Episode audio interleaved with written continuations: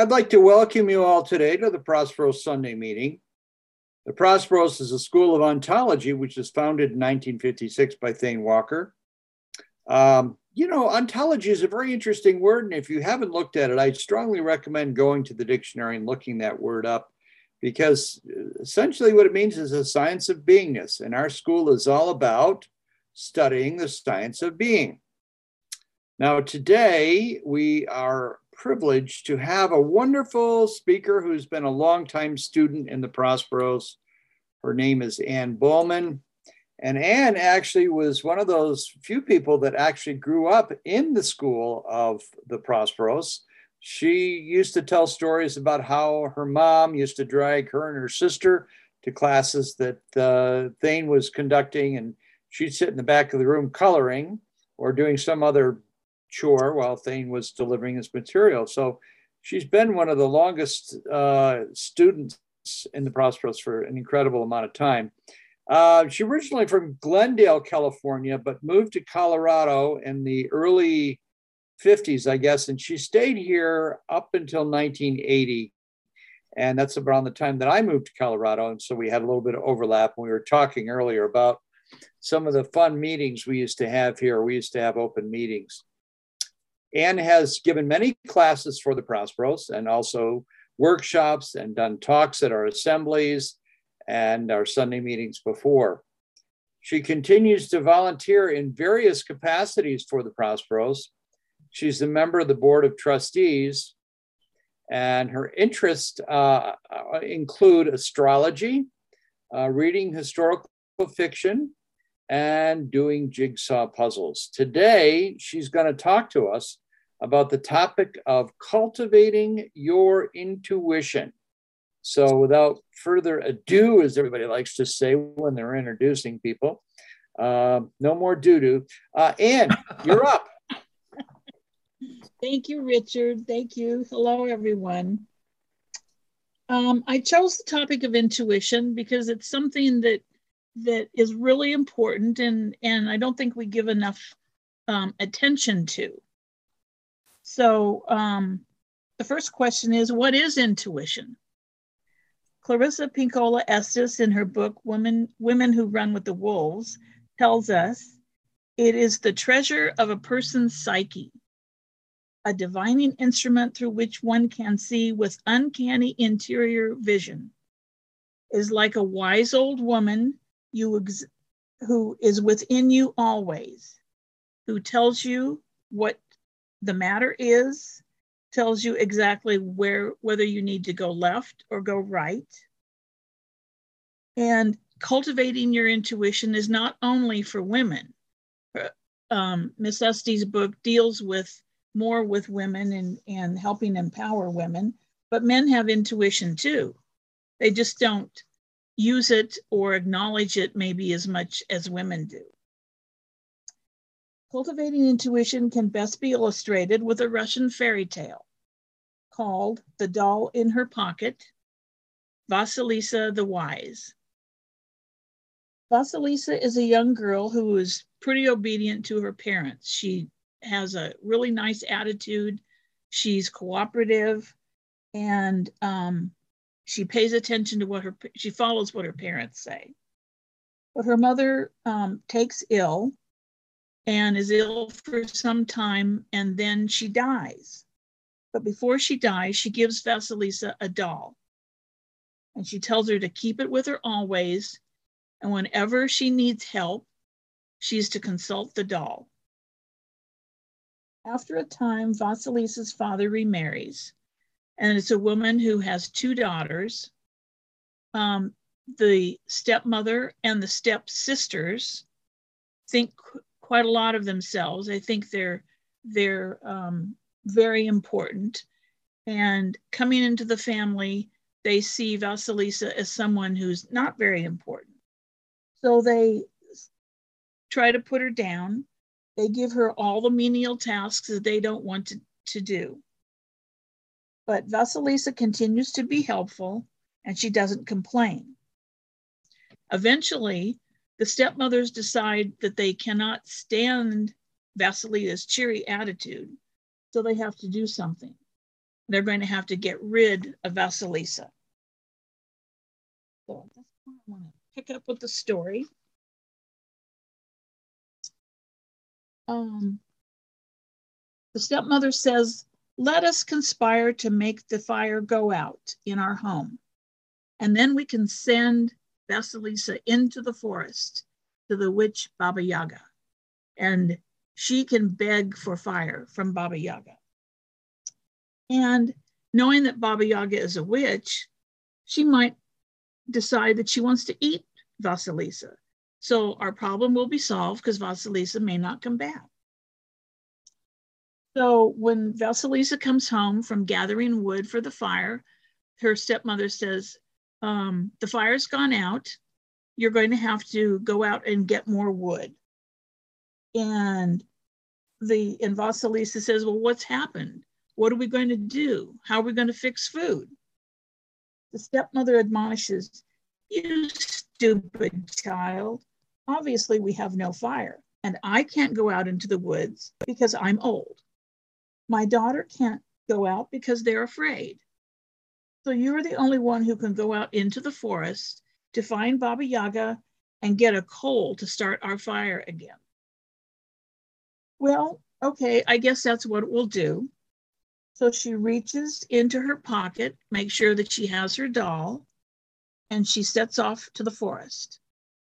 And at every fork in the road, Vasilisa, Vasilisa reaches into her pocket and consults the doll. Well, should I go to the left? Should I go to the right? This way? That way? And the doll tells her. And as along the way, Vasilisa will feed the doll some of the bread that she has taken with her and um, will pay attention to what the doll prompts her to do as they walk. Um, at some point, as she's walking through the forest, the Baba Yaga appears, a very fearsome creature. She travels not in a chariot, not in a coach, but in a cauldron, shaped like a mortar, which flies along all by itself. She rows the vehicle um, with her broom as if it's an oar. And the cauldron flies through the um, sky with Baba Yaga with her greasy hair flying behind her. Her long chin is curved up and her long nose curved down, and they meet in the middle. She has a tiny white goatee and warts on her skin. Um, and that's because she trades in toads. So, even more strange was the Baba Yaga's house. It sat atop a huge, scaly chicken legs and walked all about itself and sometimes twirled around and around like an ecstatic dancer. The bolts on the doors and shutters were made of human fingers and toes, and the lock on the front door was made with a snout with many pointed teeth. Vasilisa consulted her doll and asked, Is this the house that we seek? And the doll, in its own way, answered, Yes, this is what you seek. And before she could take another step, Baba Yaga, in her cauldron, descended on Vasilisa and shouted down at her, What do you want? And the girl trembled. Grandmother, I come for fire. My house is cold. My people will die. I need fire. Baba Yaga snapped. Oh, yes. I know you and your people. Well, you useless child, you let the fire go out. That's an ill advised thing to do. And what makes you think I should give you any fire? Vasilisa consulted the doll and quickly replied, Because I ask. And Baba Yaga says, That is the right answer. Vasilisa felt very lucky that she'd given the right answer. But then the Baba Yaga threatened, I cannot possibly give you fire until you've done work for me. If you perform these tasks for me, you shall have the fire. If not, and here Vasilisa saw, saw Baba Yaga's eyes turn suddenly to red cinders. If not, my child, you shall die. So Baba Yaga rumbled into the hovel and laid down upon her bed and ordered Vasilisa to bring her what was cooking in the oven. It was enough to feed 10 people, and the Yaga ate it all. She only left a tiny crust and a thimbleful of soup for Vasilisa. Wash my clothes, sweep the yard, clean my house, prepare my food, and separate the mildewed corn from the good corn, and see that everything is in order. I will be back to inspect your work later. If it is not done, you will be my feast. And with that, Baba Yaga flew off in her cauldron with her nose as the windsock and her hair as the sail, and it became night again. Vasilisa turned to her, turned to her doll as soon as the Yaga had gone. What shall I do? Can I complete these tasks in time? The doll assured her she could. And she said to eat a little bit and go to sleep. The Vasilisa fed the doll a little and then she slept. In the morning, the doll had done all the work, and all that remained was the meal to be cooked. In the evening, the Yaga returned and found everything done. Pleased in a way, but not pleased because she wanted to find fault with uh, Vasilisa, but she sneered you're a very lucky girl. She then walked to her faithful servants, called her faithful servants to grind the corn, and three pairs of hands appeared in midair and began to rasp and crush the corn. The next task, the Yaga pointed to a great mound of dirt in the yard. In that pile are dirt and many poppy seeds, millions of poppy seeds. And I want all, in the morning to have one pile of poppy seeds and one pile of dirt, all separated from each other. Do you understand? Vasilisa almost fainted. Oh my, how am I going to do that? She reached into her pocket and the doll whispered, Don't worry, I will take care of it. That night, Baba Yaga snored off to sleep, and Vasilisa tried to pick the poppies out of the dirt. Again, the doll accomplished the tasks while Vasilisa slept, and the old woman returned home to find that everything was done. With the Yaga's um, eating her food, she saw that Vasilisa was staring at her and she says, Why are you staring at me? Vasilisa says, May I ask you some questions, grandmother? Yes, ask. But remember, too much knowledge can make a person old. Vasilisa was about to ask about the pairs of hands that appeared and disappeared, but the doll began to jump up and down in her pocket. So instead, Vasilisa said, No, grandmother, as you yourself say, to know too much is to be old too soon. Ah, the Yaga said, You are wiser than your years, my girl. And how did you come to this, to be this way? By the blessing of my mother. Blessing? We need no blessings around this house. You best be on your way, daughter. She pushed Vasilisa out into the night. I'll tell you what, child. Here. Baba Yaga took a skull with fiery eyes from her fence and put it on a stick. Here, take this skull and stick back home with you. There, that's your fire. Don't say another word. Best be on your way. Vasilisa began to thank the Yaga, but the little doll in her pocket began to jump up and down. Vasil- Vasilisa realized she must take the fire and go. She ran for home through the dark forest, following the turns and twists in the road as her doll told her which way to go. Vasilisa came through the forest carrying the skull, with fire blazing from its eyes, its ears, its nose, and mouth. Suddenly, she became frightened of its weight and its eerie light and thought to throw it away. But the skull spoke to her and urged her to stay calm and continue toward the house of her stepmother and stepsisters. And this she did. As Vasilisa came nearer and nearer to the house, the stepmother and stepsisters looked out the window and saw a strange glow dancing through the woods. Closer and closer it came. They could not imagine what it could be. They had decided that Vasilisa's long uh, that Vasilisa, um, her long absence meant that she was dead by now, and her bones dragged away by the animals in good riddance. Vasilisa advanced closer to home, and as the stepmother and stepsister saw it was her, they ran to her, saying they had been without fire since she had left. And no matter how hard they tried to start one, it always went out. Vasilisa entered the house triumphant, for she had survived her dangerous journey and brought her fire back to her home. But the skull on the stick watched the stepsisters and stepmother and watched their every move and burnt into them. By the morning, it had burnt the wicked uh, trio into cinders. That's kind of an abrupt ending to the story, but what do we learn from this story? We have intuition, but we have forgotten that we have this attribute. Sometimes it takes something, a person, or a situation to scare us, to scare us out of our stupor or rut and remind us of our intuitive ability.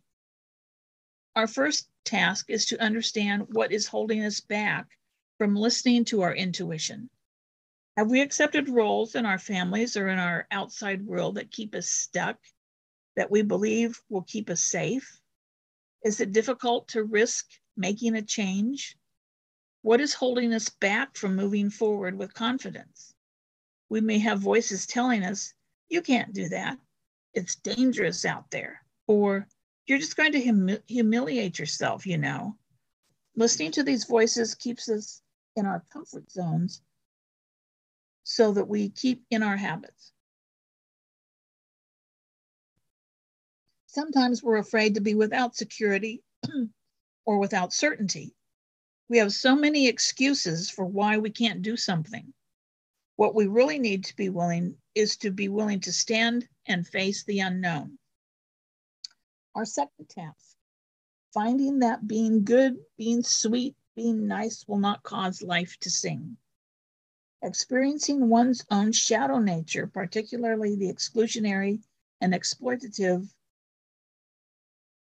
of self, like the stepmother and stepsisters, we must acknowledge and make the best relationship we can with these parts of ourselves. We need to let go of how we have been taught to be and see our true identity. So our intuitive self can be taught or can be born. The shadow elements are aspects of ourselves.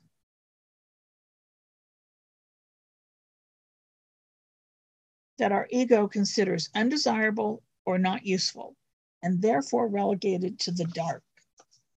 We comply with, accept roles in order to be accepted in various situations. Vasilisa is disenfranchised, for she inherits and is inherited by a family that cannot understand or appreciate her. As long as she accepts what the family says she is, she will remain trapped and cut off from her intuition. However, we have choice. We can continue to please others, do what others want, be the person they think we should be, or we can observe how we are going through life unaware. And then we can question our life and start to make changes. But we may be afraid that if we stand up for ourselves, we will alienate others and we may be kicked out of the family or kicked out of a group. And so we spend our time trying to prove our worth why we should not be kicked out of the family. But if we continue in our habits, we're really alienating ourselves from the truth, the truth of who we are. Vasilisa's reward for being good or nice was that she is eventually cast out by her stepfamily. But sometimes we need something to cast us out, to push us into the forest. We need to be jolted out of our thinking. If we that if we try harder to be good, or do what others think we should, we will be accepted. However, this thinking puts our fire out, and we are left out in the cold, alone, and miserable. We have to leave the staff family, go into the forest, and meet the great wild hag. Our third task of going into the forest.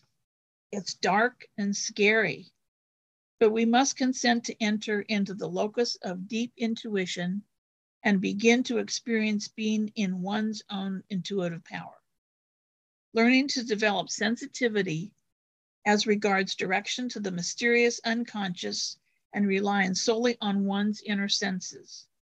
Learning our way back home, heeding the doll's directions.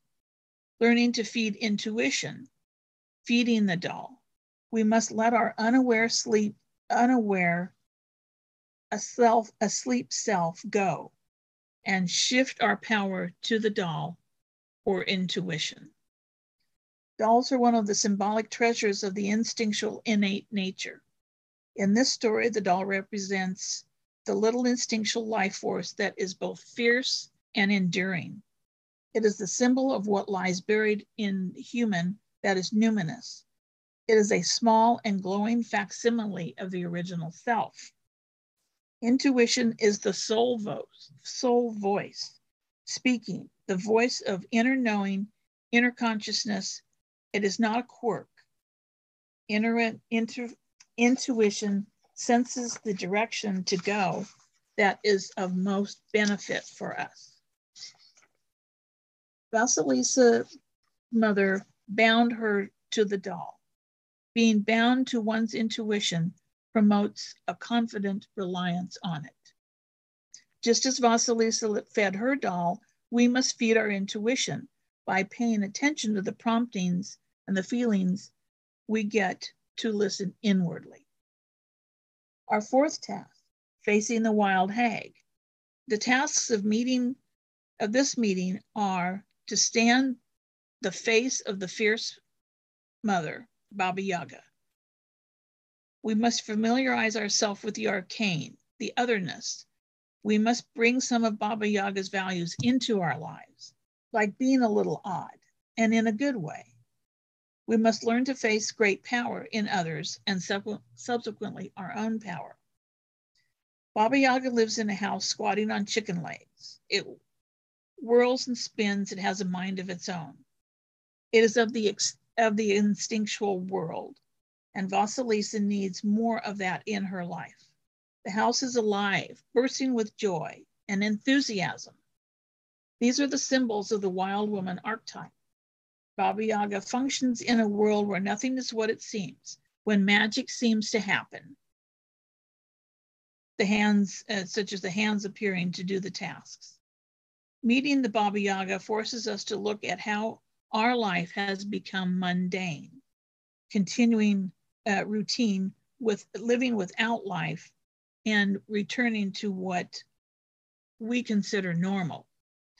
Now, um, we've are still dealing with the ban- the pandemic, but many times when I've talked with people about the pandemic, I hear them say, "I can hardly wait to till we get back to returning to what's normal." Well, there is no normal. There's a the the life that we had before the pandemic is going to be different. It's not going to be, we can't go back to that because things have changed. Our usual ways of doing things, um, what is normal? Our usual ways of doing things that keep us in our own stupor. This thinking swelters our intuition and keeps out the light in our psyche. The power of Baba Yaga is just, is not, is, it's just, it's not threatening. Baba Yaga, I mean, Vasilisa respects the power of Baba Yaga.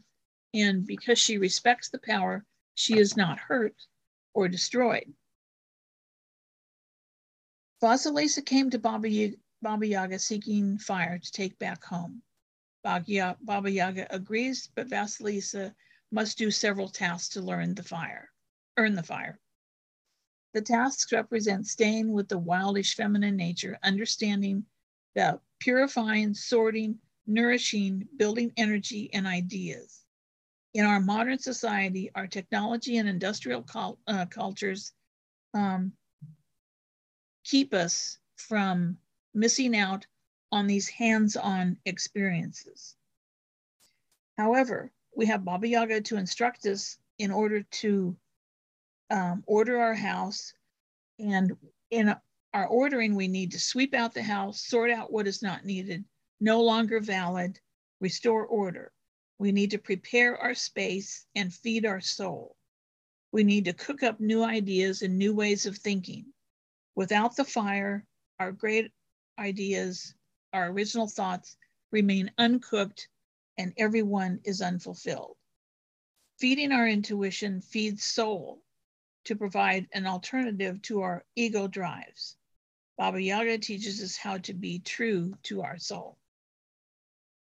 Our, the task of separating this from that, learning fine discrimination, separating one thing from another to make fine distinctions in judgment, observing the power of the, un, uh, of the unconscious, how it works even when the ego is not aware.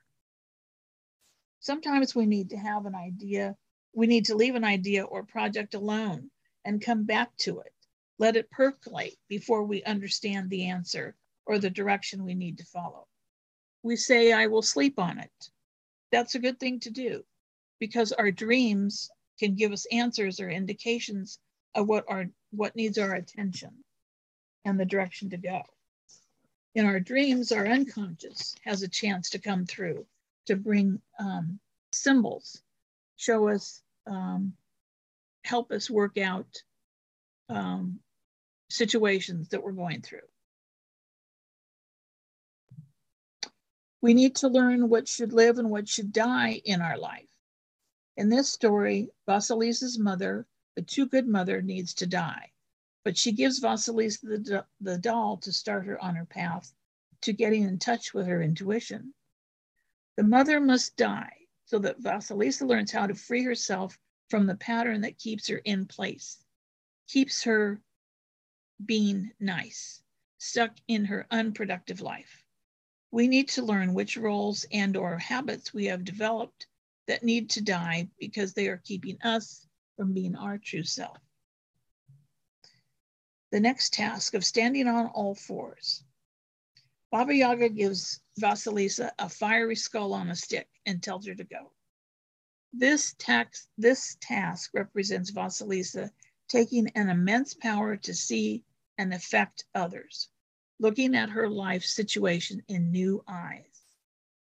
Vasilisa has now created the capacity to see within herself, to follow her inner knowing, her intuition. Intuition must be continually consulted each step along our path. When we don't follow our intuition, our choices turn out poorly. Recasting the shadow.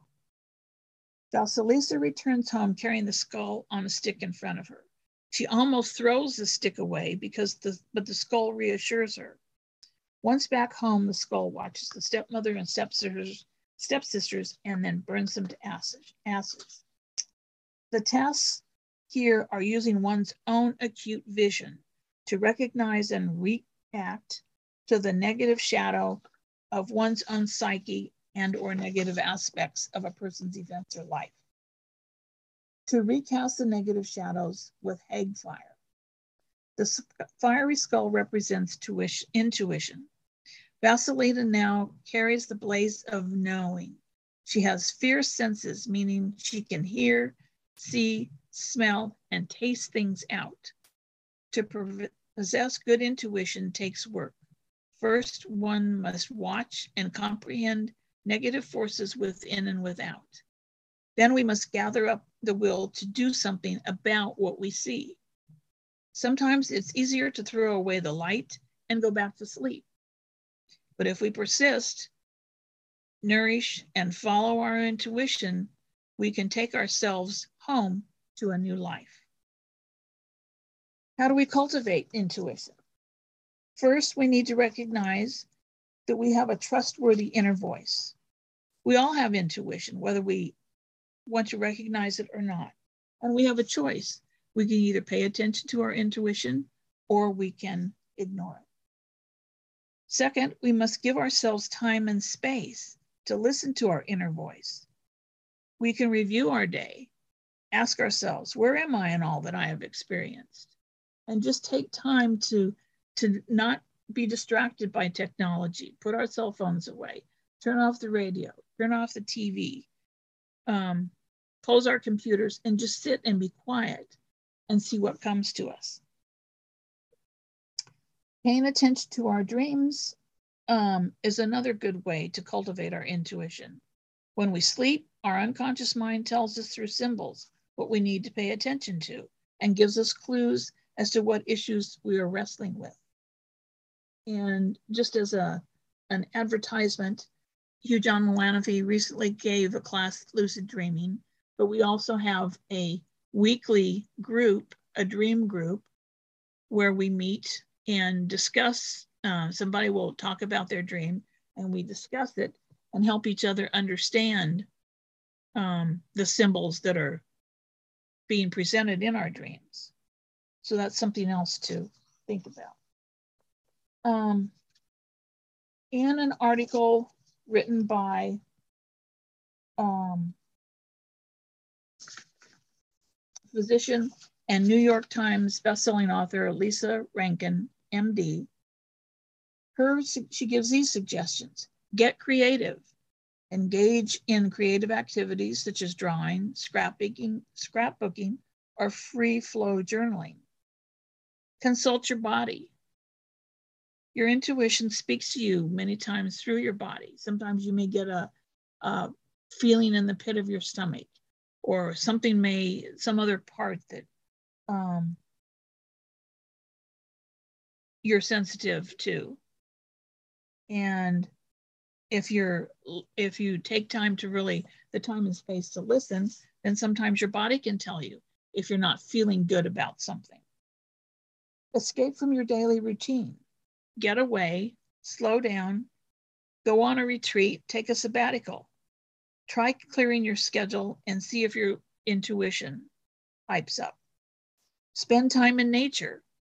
Being in the natural world away from technology and, and the cognitive minds other temptations can open, open up the kind of intuition we need whenever um, we're around others. Feel more, think less. The mind thinks, always chattering, arguing with itself like a crazy person. Intuition, on the other hand, feels. If you're not sure whether you're listening to your to your feel for, fearful mind or your trustworthy intuition, see if you can differentiate whether you are thinking or feeling. But most of all, as you cultivate your intuition, don't be afraid to go into the forest and don't be afraid to get in touch with your Baba Yaga energy. It's what's going to give you the jolt that you may need in many situations to take you out of your mundane, everyday thinking. Thank you, everybody. So um, I thought uh, today that we, I would go back to um, the traditional closing that we always did back in uh, back in the day, back in Santa Monica, which was we always used to close out the Sunday meetings with the um, transcendental interpretation of the Lord's Prayer, which I certainly think is an invocation for intuition if you if you look at it in the right way. So let me let me start a little background music. And by the way, I have permission from the artist to use this. So uh, let's just see here. Sort of get us into a nice receptive state of mind.